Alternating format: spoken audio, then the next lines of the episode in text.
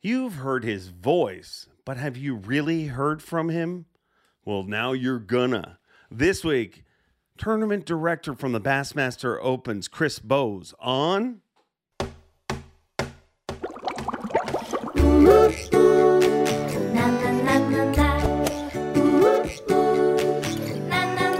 I'm Bob Cobb from the Bassmaster. Welcome to Mercer. Welcome back, one. Welcome back, all. Hard to believe it is the last week in October. Where does the time go? Well, let's not waste any more time and let's jump right into it. This week, and on this podcast, week after week, really my goal is to try and give you guys um, a different side of somebody that you may have seen or different interviews that you don't get to see. And this is a guy you see a lot of, but you don't get to hear a lot about himself personally. Um, he does an amazing job. The amount of anglers that he deals with on a weekly basis is insane. And this is, you know, you wonder how I come up with these guests. Well, thank you guys for being the program director of this particular program because a bunch of you guys have said, hey, why not have Chris on? And that's exactly what we're going to do. So this week, I guess it's MC and the MC because I'm being joined by Bassmaster Opens tournament director and Bassmaster Opens MC, the one and only Chris Bowes. Chris Bowes, the man behind the voice. I mean, you have the job. I mean, a lot of times people will say, you know, I, I'm the MC of Bass, but I'm going to tell you the, the hardest working MC of Bass is right there. I mean, if, if the thought of what you do every week at the Opens uh, makes me want to lay in the fetal position. How many people were the most amount of anglers you've MC'd this past season? This past season, um, gosh, I'm sure. I know at Kissimmee, at, or I'm sorry, at Harris Chain, the opening event was probably our fullest field. We had, you know, full field of pros and co-anglers, so 450 anglers. There weren't too many zeros. I think it was about 418, something like that. You're a sick, sick man. How do you? I mean, people wonder how I stay as jacked up as I do through 100 elites. I mean, 100 elites is is a walk in the park compared to what you do but you don't just do that. I mean, you're tournament director, you're running the whole thing. So really, it's it's just dawning on me that I probably shouldn't be interviewing you because maybe this is going to be a telltale sign to our bosses that I don't work as hard as I do. No, no, not at all, Dave. You do a fantastic, fantastic job, and and I, and I appreciate you know the job you do, and and I don't even hold myself in the same regards as you and, and some of the other greats that have come through. You know, I when I started 18 years ago, Fishburne was the MC. I mean, yeah. so I've seen a few come and go, and and I think you do a fantastic job. I wouldn't I wouldn't want to trade spots with you at all. I mean, you're you're you're the voice of bass. I just you know I just try to have fun and and hopefully the anglers have fun with it as well. And I know in my mind that these anglers, a lot of them, they're fishing the biggest tournament of their life when they're on that bass yeah. stage. And and I want to treat them with the respect and, and give them the platform. You know, it's been a little odd the last year and a half, uh, two years with COVID because we've changed some of our interview, you know, processes yeah. and things like that. Really kind of just um, paring it down to inter- only interviewing on on Saturday on on stage. Uh, hopefully, I actually started to bring some of that back in Oneida, and then we had this little uptick again. So I kind of backed off. I said, let's let's just we, we we've had a really successful 2021 season. We had just the one cancellation was which was not COVID related. Yeah. It was just strictly because of the flooding at Smith Lake. I said, let's not, you know, let's not push our luck. Let's go back and and um, you know, we went we went back to kind of restricting interviews and things. So so that's made the the weigh-ins flow a lot a lot smoother actually or or a lot um, expedited them um, so we don't have quite the buildups and stuff um, but yeah, I mean, I, I just try to make the the, the anglers uh, feel like the experience it's a positive experience for them. Yeah. I'm back more and more. I mean, I've talked about it on a bunch of podcasts, and I know anglers have talked about it. But finally, I, am talking to the person that had to deal with it on a podcast.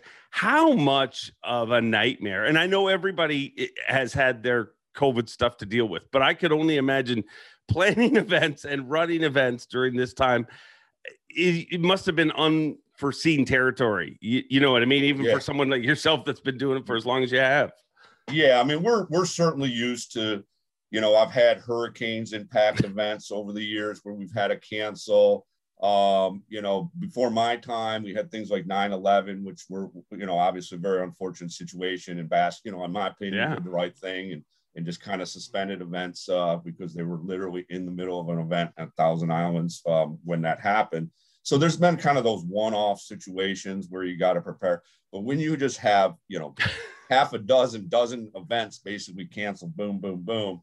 Um, yeah, it's got challenges, but you know, we have a great group at Bass and everybody, every department, uh, from the media folks trying to get the messaging out there, um, to, to certainly folks like Eric Lopez, who you know very well, you know, from an event standpoint, everyone just kind of rallies. Um, and, and, we're fortunate we have a lot of experience uh, at the company right now. So everybody just kind of rallies and makes it happen. And, you know, it's it's kind of weird because I was looking at, you know, I talked I was talking earlier with you about registration for the 2022 opens just just right around the corner in, in basically about five days. Uh, well, no, a week, a week from today, actually. Um, we'll start our, our, our, early entries for our anglers that had success last year. And then um, a week later, we'll, we'll open it up to, to Bass uh, members and uh, Bass Life members and Nation Bass Nation members. But uh, I was kind of thinking about it today, and I'm like, last year, you know, we were still running events all the way up. Gosh, it seemed like almost to Christmas time, and then we turn around. You know, we got to do the registration. So we've really had, we really haven't had an off season for two years, in my opinion. No, no. I mean, it was back to back seasons. I mean, the first season got pushed back, and then and then even this season, I'm sure the opens was similar to the elites, where it almost everything got pushed forward just in case things had to. It, it, was that the same with the opens? You know, I know yeah, in the elites, we're always we're always trying to plan for that. We're um, the opens are typically a little bit backloaded into the fall. Yeah. Um, because just because of scheduling. I mean, we have a lot of events. Uh, uh, certainly the lead events, uh, you know, are a little bit more spring, early summer loaded. Um, and, and, we want our anglers to have the ability to, especially our lead anglers, they're, our, you know, they're our premier customer. We want them to have the ability to fish not only the Bassmaster Elite Series, but fish the Open. So we try to schedule them accordingly so that there's that opportunity. Um, so we typically are a little bit more backloaded, but uh, yeah, I mean, just just push. We last year we had a take an already backloaded schedule with the opens and push a lot of those spring events in between those. And I mean, it just was one right after the other. It was crazy. But uh, again, just just fortunate, you know, to have a great staff and, and great group of folks at Bass that that you know make it happen. They it's they just have a whatever it takes mentality. It's a great team, and, and uh, it's a great team to be part of. And I always use the analogy. I mean, my gig, my job, it, it literally is a dream. It's the job I dreamed of when I was sure. a little kid. What's your history? You know, was Bass something growing up that you were like, man, I I, I want to work with them, or I want to? Is that that's going to be part of me, or was it just somehow Chris Bowes ended up at Bass? So, so I've always had a passion for the outdoors. I was a uh, from the time I was a small child, I was carrying a fishing rod. I, I, I got a lot of pictures around here, me with uh, with you know the shorty shorts from the from the 70s on uh, carrying a fishing pole and uh, you need and, to bring those back by the way. Yeah, i think you're and, the guy uh, who could bring them back. it uh yeah.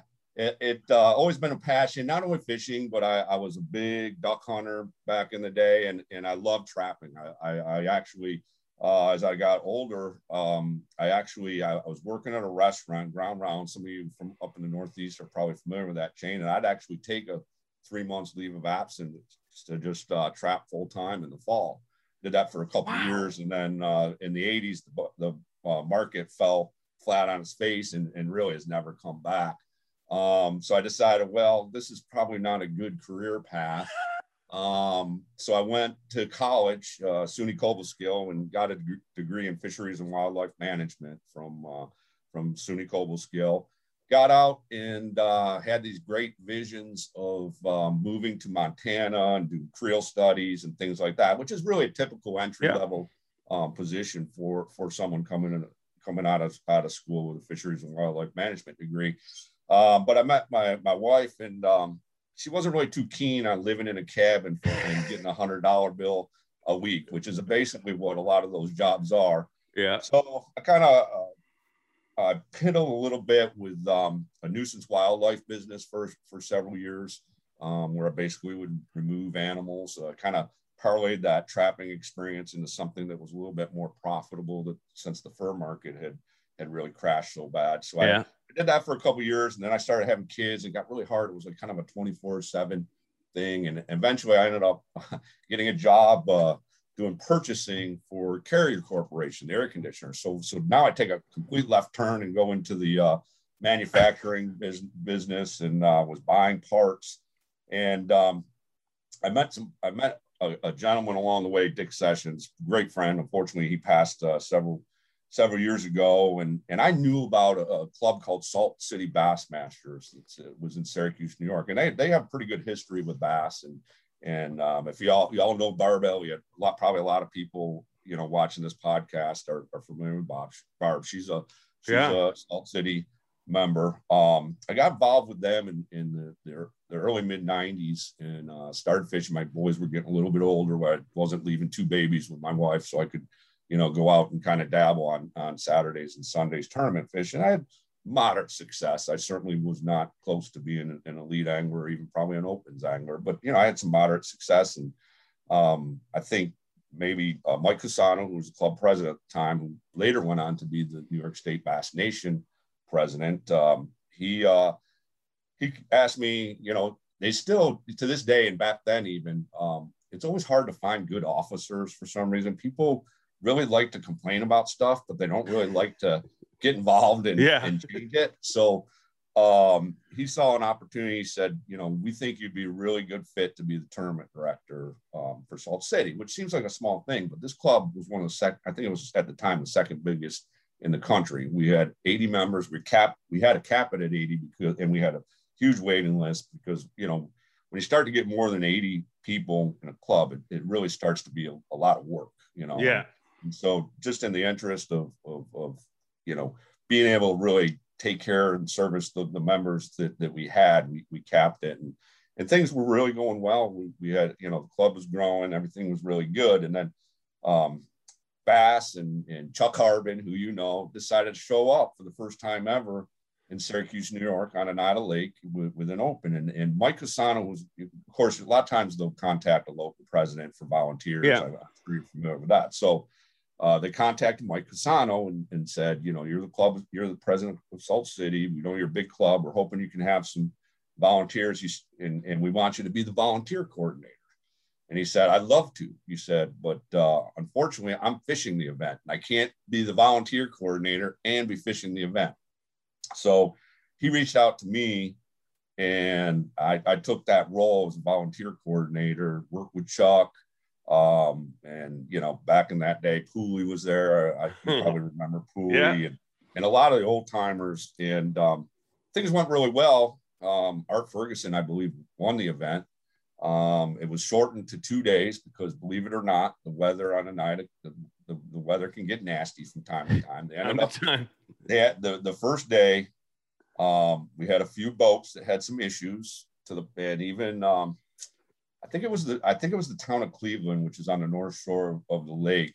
Um, they had gotten a new boat, like an airboat type thing, yeah. rescue. It was mainly to be used for ice rescues because obviously Oneida, you're from yeah. up, up north, you know, Oneida is a very, very popular ice fishing destination. Well, in their great wisdom, and I and I, am sorry, I hopefully none of them are listening or see this podcast. They decided to take this this this airboat, which was really an inflatable airboat, out to do a boat rescue in six foot waves, and and that didn't really end end, end so well. so, so it was kind of an interesting event weather-wise. I guess maybe I should have um, realized at that point what I was what I was future, you know, going to get into in the future. But uh, anyhow, we close the books on that event. It goes well. Art wins. Um, about I don't know, about a year later, I guess. Uh, I'm active in the New York State Bass Nation. I'm active in the club, so I'm perusing you know, the message boards and things like that. And Wayne Tomasi, who was the New York Bass Nation president at that time, posted a post that Bass was hiring a tournament director. Well, I'm working at Carrier, and, and people in Syracuse probably know that you know Carrier has phased out probably four or five thousand jobs out of that facility. It, it went from being a huge manufacturing facility to basically just an R and D facility, and um, and my job, because I was really heavily involved with equipment purchasing um, um, motors and things like that for the equipment, uh, I kind of saw writing on the wall that you know this is probably going to go away soon. And so I said, what the heck? Let's give it a shot. I got a fisheries wildlife degree. I, I know Chuck Harbin, you know, I worked with some of the people there. I sent in my resume. Next thing you know, of course, we were owned by ESPN at the time. Next thing I know, I'm flying down to uh, Montgomery. Bass was in Montgomery at the time, and I'm interviewing with the one and only Trip Weldon and, and Bruce Mathis, who was the event director. Um, they they interviewed me, and um, I guess about a week later, they offered me the job. Well, what was an interview with Trip like? Because I mean, I worked with Trip for a long time, but I could only imagine how int- he he didn't actually interview me uh, for the position, but I can imagine it'd be an intimidating interview for some reason. You know, it, it, was a little. Obviously, he's iconic with you know with Bass in the in the industry, and uh, you know, I didn't I didn't know him personally. I had a relationship with Chuck, which made me feel good because yeah. I I had an idea if I'd gotten this far in the process, Chuck wasn't saying I was a bad fit. You know, they're yeah. not going to fly me down. So I felt like you know there was a real opportunity.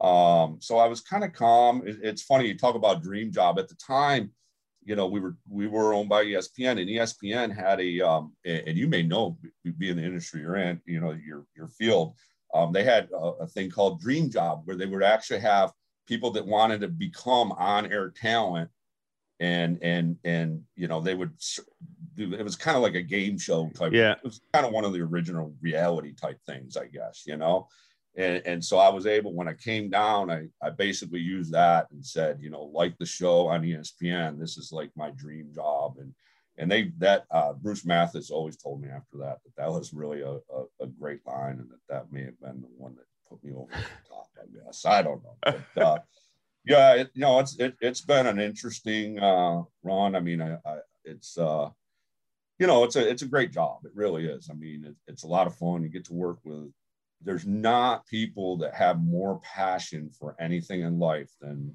competitive bass anglers do to catch that next fish. Yeah. Yeah. Isn't it amazing how like little things and I find this in my own life like little things that pop into your head that you almost want to write off like no, I'm not going to compare this to the dream job thing or whatever. Uh-huh. But you did and that was the thing that that that really sold that person. And really, you know, I think in life that it's often that you know what I mean, taking that yeah. risk that that pays off. Yeah, I mean it was, and and my wife, and my two boys, I got to thank them because you know we moved from from Syracuse, New York, to Montgomery, Alabama, and and you know that's a big change. They they they lost all their friends. They had to go to new schools. Um, you know, I honestly I, I knew at the time that we were going to probably end up in Central Florida, which was was good for me. I have family that live in Bradenton area, my mom and my mm-hmm. sister. Um, so we, there was kind of a plan, but they still took a leap of faith uh, with me, and and here we are, 18 years later, and uh, still going strong. Hopefully, maybe another 18.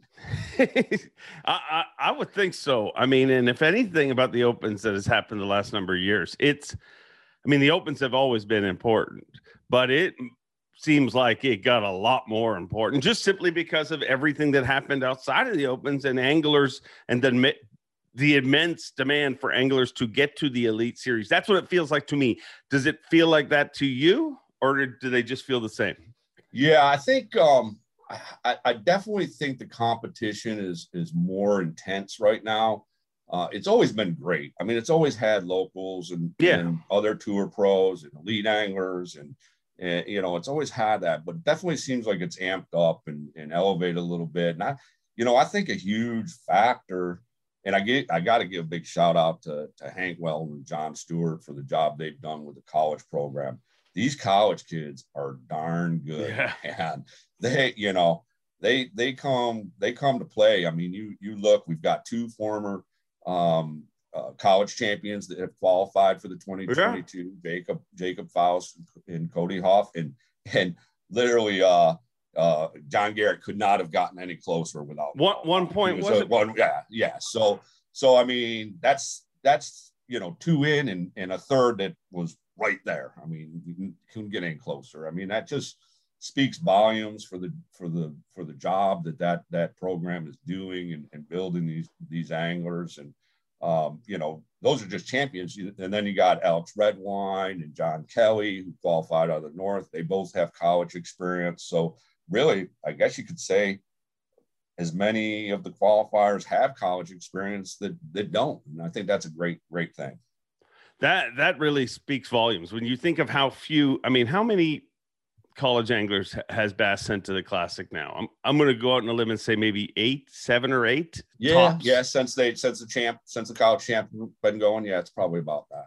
So there's only eight of them, and then there's only what uh 13 qualifiers through the opens every year? Is 12 and then one through the na- through the uh, nation. Okay, so 12 That's qualifiers and to have two of them and there's you know what I mean that shows just how incredible yeah. that program. Why do you think it's so good? I mean, my thought process is it because it, the anglers get to fix like in the opens and in the elites, they have to make the mistake before they fix it. In other sports like football, whatever, you know, they, they'll they have coaches that tell them how to fix things before right. they go wrong. I think that they're that's the big reason that those anglers are so prepared because you can't get there anymore and be like, yeah, I just don't drop shot. I'm not a drop shot or I'm not a whatever. Right. Because I think yeah, I think I think your point about the coaches probably there's is something to do that, you know, something to say. If you look, you know, Bethel and Bryan have, you know, they they definitely see, yeah, and, and and they have great coaches that uh, really, really, you know, work hard at their, you know, at with their anglers and and honing in their skills. And I'm not I'm not trying to discount all the other coaches, but uh, and I'm sure there's a lot that do do a great great job and and um, you know and maybe they get it maybe because of their pedigree so to speak they get a maybe a little bit more advanced uh, angler coming coming in too. So so they may have a slight, you know, kind of like the Duke basketball deal. You know, yeah. I mean, Coach K, you know, he, he, he he's not.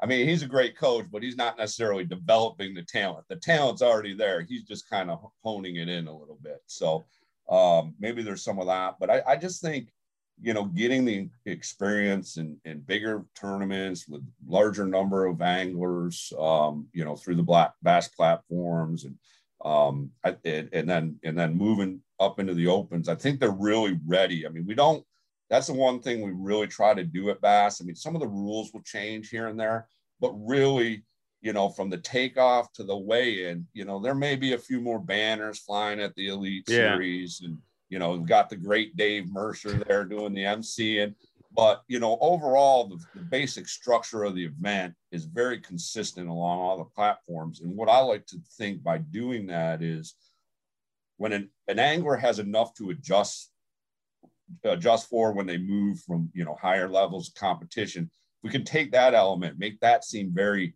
seamless for them for that those anglers you know that's a good thing. It's one one less thing for them to have to worry about. They're they're familiar with lining up in single file, having their navigational lights on, wells open, and going through that takeoff process that they've been doing since you know they've been in high school. You know if they fish the junior high school program. So yeah, it's really when you see it and I and I feel like we're seeing it pay off in a big way on the elites when you see them come and and all of us you know it used to be somebody you have to fish a few years before you even really heard of them. Um, yeah. And now, you know, it, there's it's amazing the anglers that are that are their presence is felt as as soon as they come on the elite series. Um, it, it definitely does seem like anglers are are getting much more prepared and and uh, and are all ready for it. In, the, in yeah. the past, I feel like they had to grow into it.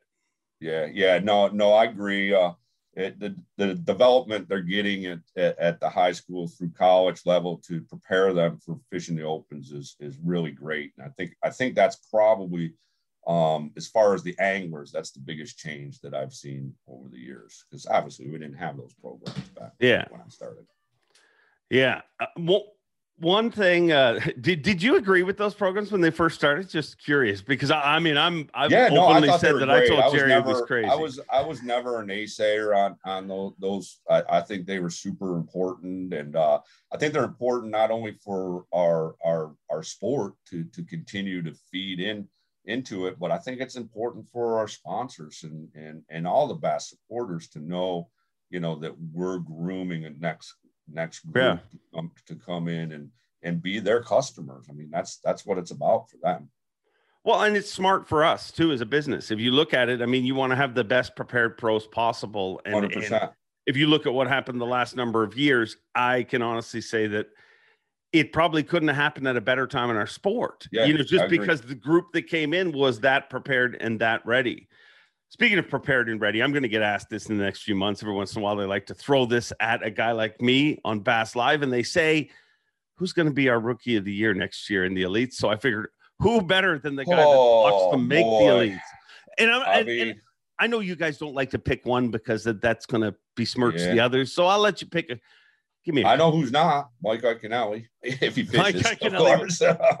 I think his winnings probably are over the threshold, right? He, he will not uh, be in the rookie of the year race. That would be know, so Josh awesome. Douglas. I mean, I got to guess Josh is probably over the threshold. We need to look at that. I I don't think we have since he qualified. Probably somebody has at Bass. You know, it's five hundred thousand dollars in, in combined Bass. Um, you know, earnings.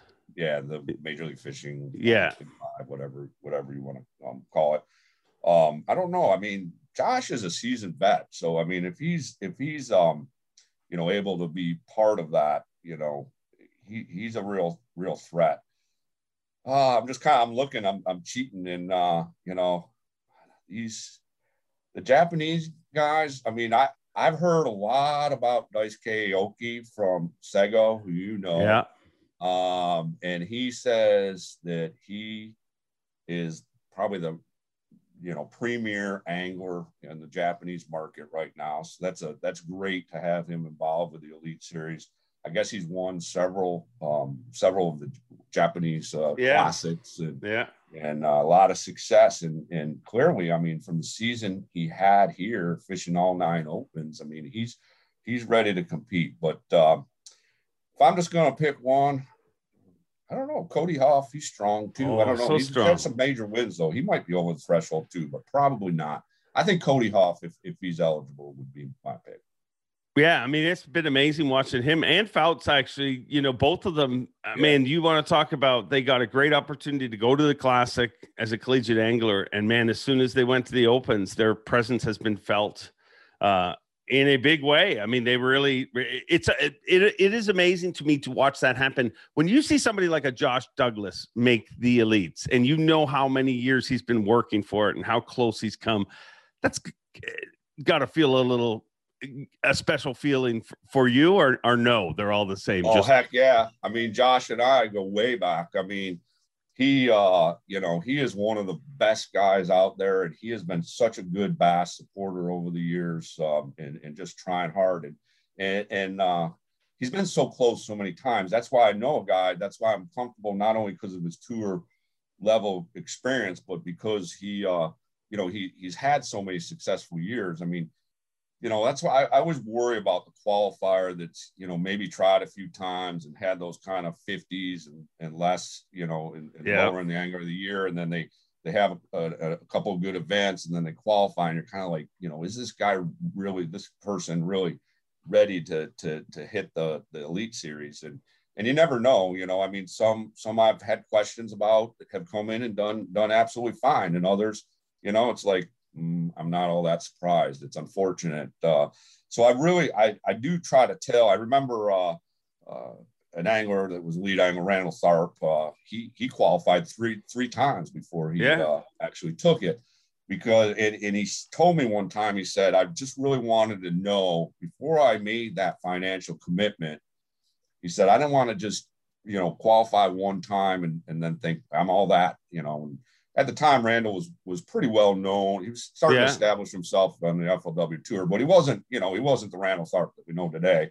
And uh, and he waited till he and and sometimes I, I I do encourage anglers to, you know, at least qualify twice or get close. You know, if you're if you're close once, you know, that next two or three, four out, and then you qualify, you're probably ready. You know, if again, like I said earlier, if you're you know in the 50s and below for three years and then you qualify you may want to step back. I know how I know it's so hard to qualify. That's that's the that's the problem right there. Yeah. Is you may be that third or fourth out for another five years if you don't take advantage of that opportunity. So I, I get both sides of it, but I do like to see an angler have some consistency over several years to to really feel good that they're they're ready.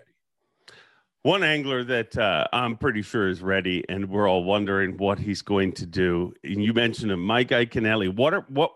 When will we find out? I mean, uh, I mean, rather than watching every one of his reveal specials that he has leading up to the actual reveal, um, I think he's going to have a reveal special to reveal the date of the reveal special. Uh, what date does Mike Iaconelli? When will we know for sure whether Iaconelli's come back to the Elite Series or not?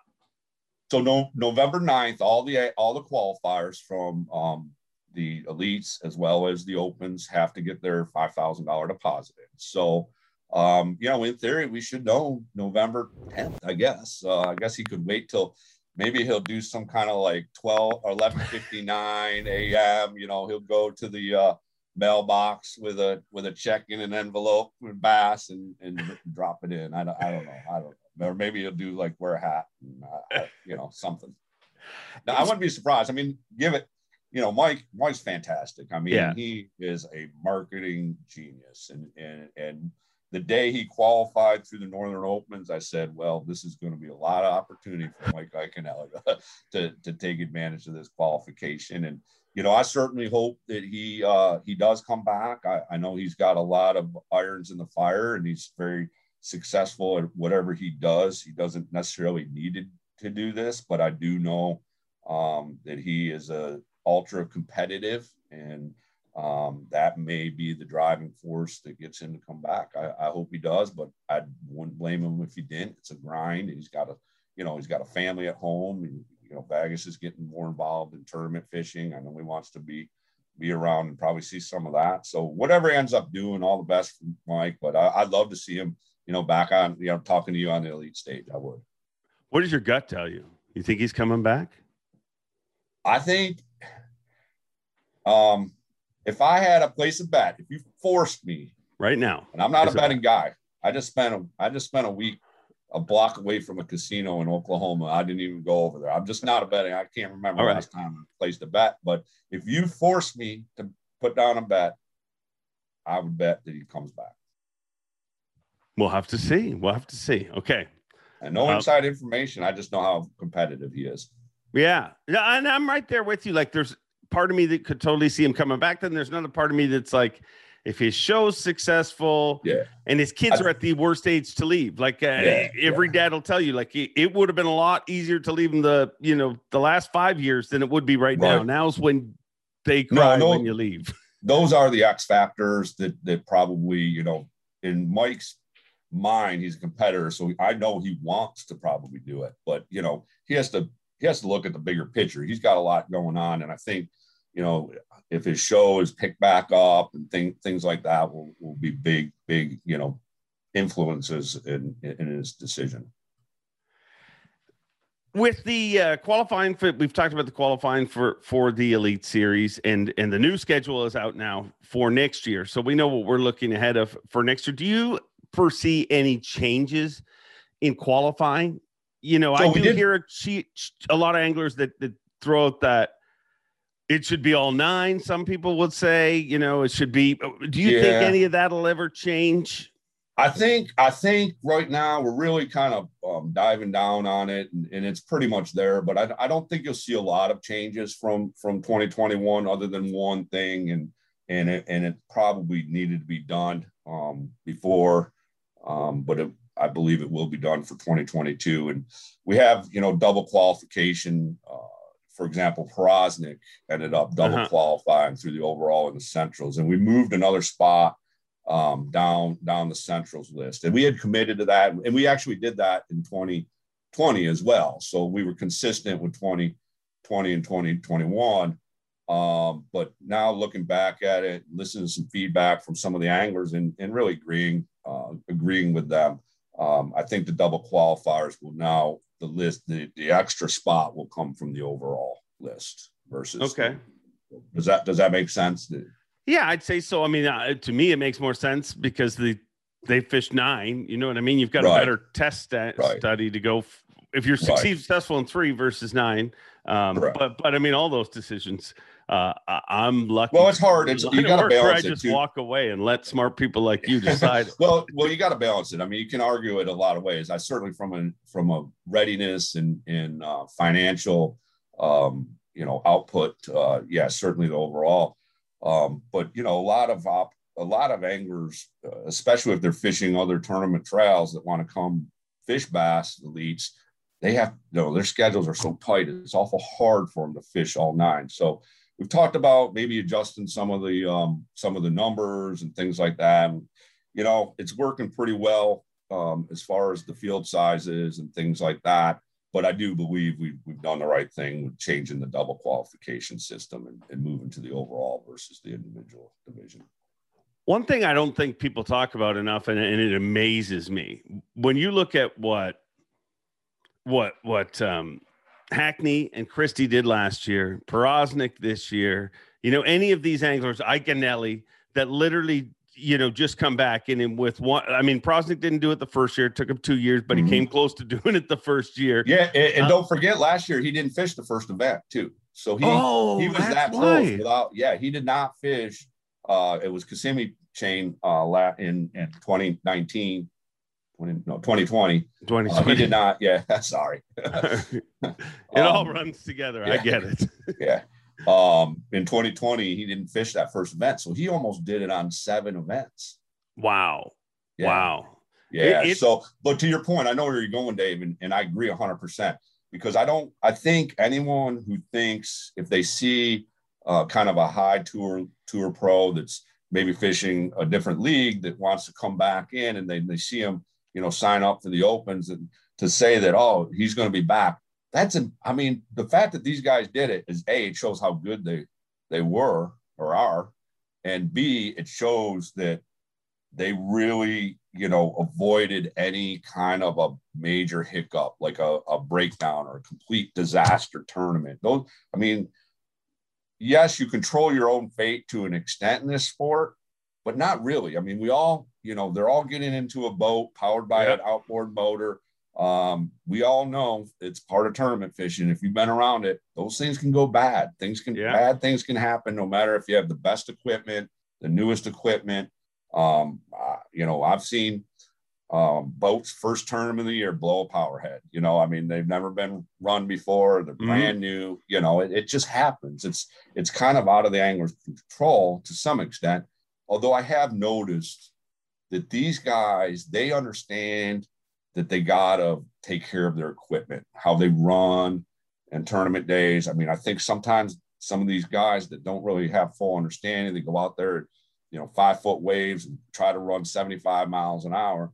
These guys, they understand if I can't get there and get back in one piece, it doesn't matter how fast I get there, right?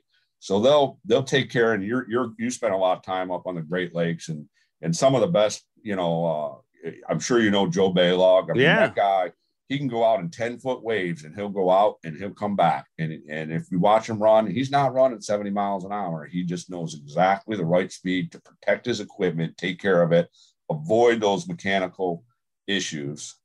That, you know, so you can do some of that, but some of it just happens. It's just unavoidable. It's just, it's just mechanical failure. Yeah. And they, and they avoid, you got to avoid that. You really do. You got to avoid that. You cannot have you know, one of those sub hundred. You can't really have those triple digit finishes. You know, certainly if you're fishing one division, you can't. If you're fishing the full the full nine, maybe you could have one, two. It's a disaster. You have two 100 sub 100s, you're you're done probably. Well, when you hear somebody like Greg Hackney, somebody who's accomplished much as he has, and says this is the hardest thing I've ever accomplished in the sport. You know, I laid it on the line. Like, you know what I mean? And to him, you know, failure wasn't even an option. To hear him say that is pretty amazing.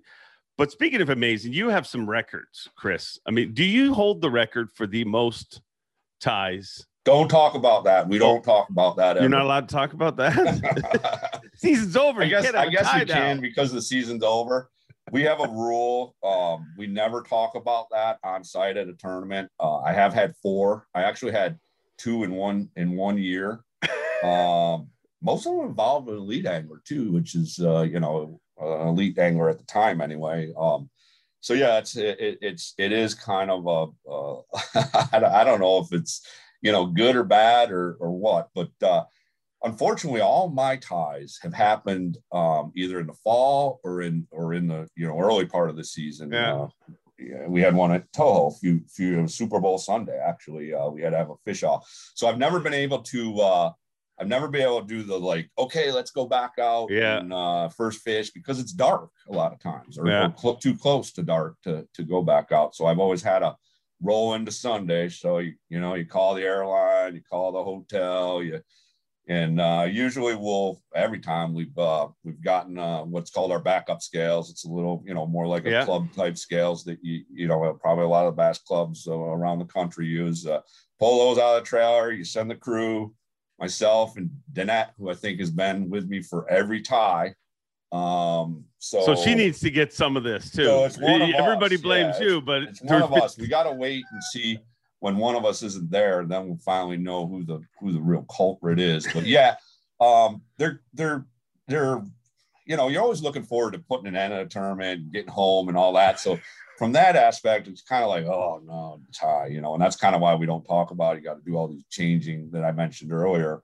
Um, but there is kind of a cool aspect of it to think that anglers fish three days you know, five fish a day, and, and you know, and it, and then it comes down to a tie. It's just like it's it just goes to show how incredibly um, close, you know, how how one little call here or there, you know, can make make a difference. So it's cool, you know. It's got its good and bads, I guess.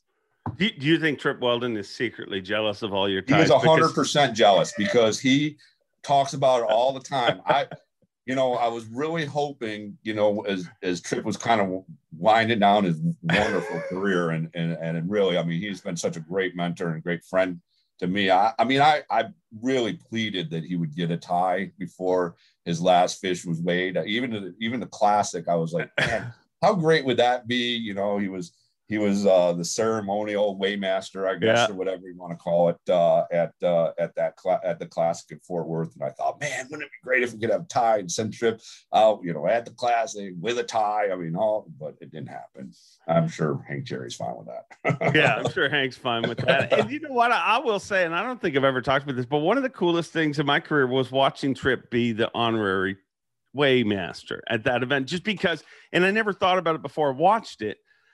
You just think, oh, Trip's going to come back. Oh, that's cool. Well, Trip will be back on stage. But for the first time in my career, I got to see Trip without the stress of like this guy's got to protest against this guy Yeah. or are all the Yeah. bolts back or all I mean he was just enjoying himself and and it was all about you know the anglers and and him and having a good time and and really it was cool really cool to see No, 100 percent. Of course, I at the classics, I'm I'm usually backstage, you know, so I don't get to see it other than through a little monitor. But I uh, but I was able to almost, it was almost cooler to experience the the the sound aspect of it because I mean the cheers he got and the support he got from the fans. I mean, sometimes you know tournament directors in general are kind of like the evil, you know, you know what I mean? Like everybody thinks they're the kind of not the bad guy. That's maybe not, but you know what I mean? Like Yeah, oh, yeah. The director, sheriff. or- yeah, the sheriff, exactly. So you know, you, you sometimes when you walk in a room, you know, people start to chatter a little bit. You don't know if they're talking good or bad about you. And um, you know, everybody's everybody's got an opinion on every everything you do, from weather delays to to rulings on on protests and things like that. But you're right. Trip was able to kind of just throw all that aside and just enjoy the moment. And what was really cool is the fans reacted as they should and showed the appreciation for all the years that, that he put in on the stage. And it with that, I mean, it's a stressful job. I mean, you you know, Dave. I mean, you've been around and, and, and you've seen Trip enough to know. I mean, you don't take decisions lightly and and you know it's stressful when weather you know whether it be severe weather or fog you know and you got a hundred ish anglers in some case 400 anglers yeah you know, and they all have an opinion about what you're doing and how you could do it better and and all that. But uh, it- you know, you just try to do the best job you can. Trip always did. I mean, again, he was such a great mentor for me to have, um, and all all of us in the tournament department, John Stewart, Hank, Lisa, all, all of us to have that that that type of role model to to follow and and and kind of uh, you know take their lead uh, w- was great. Um, so I, I was glad to see him get uh, get that, and I'm sure, I'm sure. I mean, Trip, people probably know, but maybe don't. He's a huge fan of the sport too. Oh, so yeah. he will be around. You will see Trip well at, at tournaments. I almost guarantee it, and and he'll be able to enjoy it. And, and he'll probably, uh, you know, tell us how we can do something maybe a little better, which is fine. but uh, yeah, yeah, no, it's uh, he he will be around. I mean, he's a he's a huge fan, and and uh, a lot of people know, but maybe not all people watching this uh, podcast is Trip is a heck of an angler tournament Yeah. too. I mean, he is renowned around uh, Alabama certainly, and uh, he actually finished uh, second in an old invitational uh, back in the day on, on Lake Martin. And I always give old Pete Gluszek a, a hard Pete. time because Pete because Pete beat him, and uh, you know. uh, but yeah, no, Pete's a great guy. But yeah, yeah, I mean, uh, Trip, uh, Trip's got a, a great tournament fishing history as well. Yeah. Things might have went better for Iaconelli in the Elite Series if Pete didn't beat Trip Weldon in that invitational back you know, in it's the funny. day. My my first classic, my first classic, just kind of, I don't want to bore you with too much, but uh, my first classic was Charlotte, North Carolina, where Tak won, and I was out at the lake at the time helping load up the boats and and get them ready to head to Charlotte. I forget the name of the arena at the time. We were on, we were on Lake Wylie, and uh, I'm sitting there, and and Gene Gilliland and conservation was summer tournament, so they were putting ice in the. Uh, we had and anglers would pull up next to this ice box, and conservation directors put ice, and I'm just sitting there kind of watching and helping. And it's my first classic. I'm in awe, and and I get a call, and um, I think it was Trip, and he said somebody just reported that Mike's fishing in an off limits area, and I'm like, what? Yeah, the restaurant, and I literally turn around and look, and Mike's fishing hundred feet behind me at the I forget the name of the restaurant there, which we had clearly told everyone was off limits because it's kind of big release area and all, and all that stuff. So we had to disqualify. So my first classic, I had a part in disqualifying Mike Iaconelli. so I guess that's. but Mike and I get along great now. Yeah, well, uh, we'll see how this whole qualifying for the class or qualifying for the elites works out. But I can. Do you think he did that on purpose? There's always been that. You Well, saw his reaction when you went to DQ him. Yeah, so I will say the restaurant it was it was a weekend I, I believe um maybe it could have been the Friday but I think it was the weekend because the the the um the restaurant was super crowded there was Yeah. a lot of people out there watching Mike and cheering him on and um am I going to say he did it on purpose I don't know only Mike knows that but he was taking advantage of having a nice little made you know made crowd right there at the at the restaurant for sure whether he again whether he's just um, didn't realize or or what but uh yeah that that was kind of funny He is a master marketer. We'll we'll never know. I'll ask him next time I have him on here. Last question. What what kind of critters did you trap back in the day? So my number one was squirrels i did um almost a thousand squirrels in one year um and then uh second were, was raccoons raccoons were really big i did 500 and something raccoons in one year Wow. So I hated bats. Bats. I was not a big fan of of getting bats. I just Why? uh, I, I don't know. They just they sketch me out. I don't know. Yeah, you get in an attic and there's couple hundred. You know, it's low low ceiling crawl space space attic and there's a couple hundred bats up there. I just did not like that. I've I've always heard that, and you tell me if this is right or wrong. I've always heard the beavers are the worst to trap because they don't try to run. They'll always try to attack you because they know they can't outrun you. Is that true, or is that just something Canadians make up? Well, I, you know, I didn't really do a lot of live. I did a lot of trapping of beavers, but uh, not a lot of live trapping Oh, okay, of okay, yeah. beavers. So they weren't attacking me. No, yeah, yeah, you took care of that issue. yes, that was not a problem. What is more rabid, an angry tournament angler or an angry beaver? Angry Beaver. isn't that a isn't that a TV show or something? Should Angry be. I think it is. Should have been the name of this podcast. Even for the. Canadian to bring in a beaver question. Jeez. You've been listening to the Angry Beaver, and I thank you very much, Chris Bowes. You do an awesome job, and uh, the reason that those calls are so tough for people like yourself and Trip and all the tournament directors to make is because you guys care as much as you do. You're a great team. Yeah, we we we do. They they do. They they do a great job. We love we love the the bass anglers, and and I appreciate you, Dave, and giving me this opportunity. All right. Well, we'll see you soon. But it, it- he's going into hibernation now, like the Beavers. So open season's done until when, when's it, when do they got to have their entries in by for the Open? Uh November 9th. Nov- everything's Oh, November. The the the, the, the? Opens. Oh, No- the opens. Uh, When does that? start November 9th. Everything's November 9th. Yeah. All right, Yeah. November 9th's a big week. Yeah, the whole schedule. Go to bassmaster.com slash opens and uh, the schedule, the registration schedule. I'm actually putting up payout. is going to be the same as 2021. So there's really no change there. I'm putting the payout up, some information, the fact sheet, which the only change is really what I talked to you about as far as those qualifications, just, uh, you know, making that slight change where duplications from the overall. So there'll be more info coming up in the next coming few days. Very cool. You're always working to make the sport better. Thank you, Chris. Uh, thank, thanks, Dave. Take care. Where else do you find out stuff like Chris Bowes was once a trapper? That's right. Most likely nowhere else other than this podcast. But we appreciate you listening week after week, and I'll see you next time. Thanks for watching. Please like, comment, and subscribe because Bob Cobb of the Bassmasters told you to. You hear?